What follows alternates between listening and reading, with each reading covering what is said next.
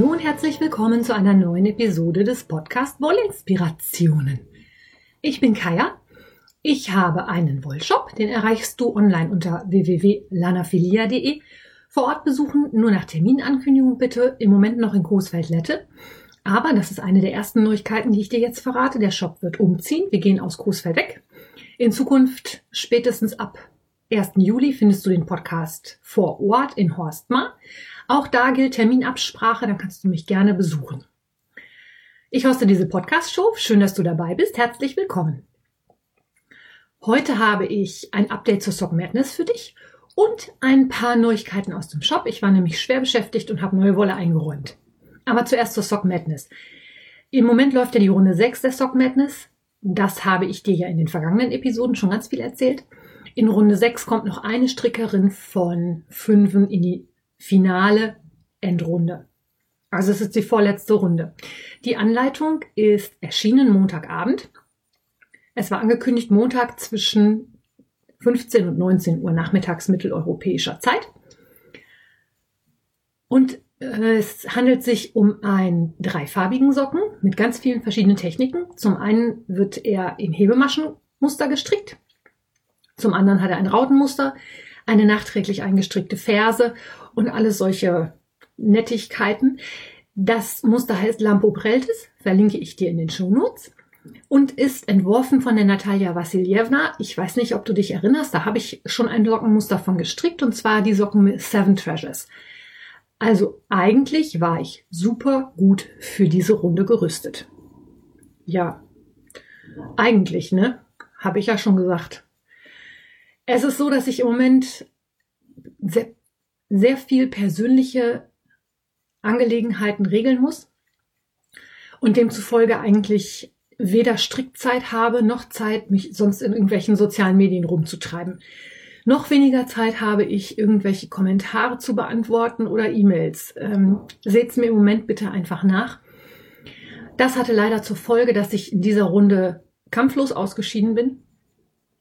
Ich hatte weder die Nerven noch die Zeit, mich mit diesem Sockenmuster auseinanderzusetzen. Ich habe in der ganzen vergangenen Woche, ich glaube, keine einzige Masche gestrickt. Hier ist ein bisschen Land unter. Ähm, du hast ja schon gehört, der Shop zieht um.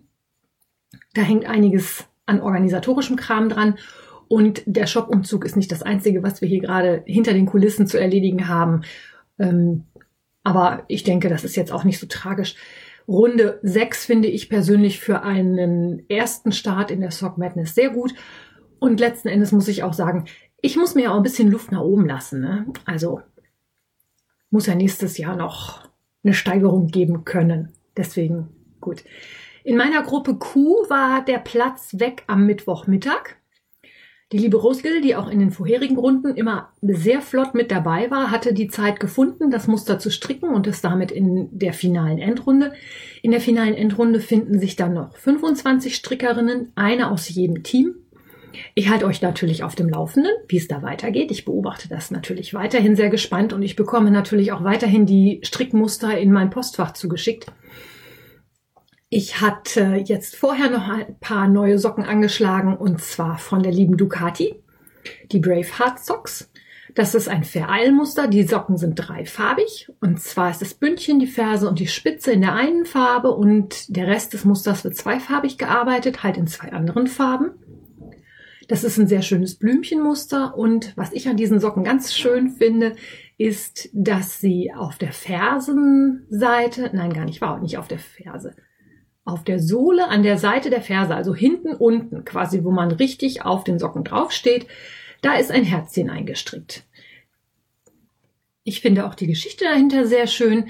Ducati hat auf ihrer Pattern-Page bei Revelry geschrieben, mich hat das Herz auf der Unterseite der Sohle an verborgene Schönheit und immer wiederkehrende Mobilisation der eigenen Kräfte erinnert. An Hoffnung, Mut, Liebe und Tapferkeit. Das finde ich ist natürlich eine ganz tolle Indi Intention ist das richtige Wort, nicht Indikation. Der Pharmazeut mit mir galoppiert da einfach mal die bekannten Worte. Ich habe leider noch keine Pattern-Page dafür angelegt bei Revelry, keine Projektseite. Ich werde mal gucken, ob ich das jetzt noch schaffe. Aber das ist mein aktuelles Dockenprojekt. Ich muss auch noch mal gucken. Ich glaube, ich brauche dringend die Tage mal ein neues Projekt, weil irgendwie die aktuellen sind alle nicht so toll und ich glaube, da wird das Ribbelmonster mal so ein bisschen zuschlagen. Ich werde nämlich ein neues, ganz großes Dauerprojekt beginnen, glaube ich.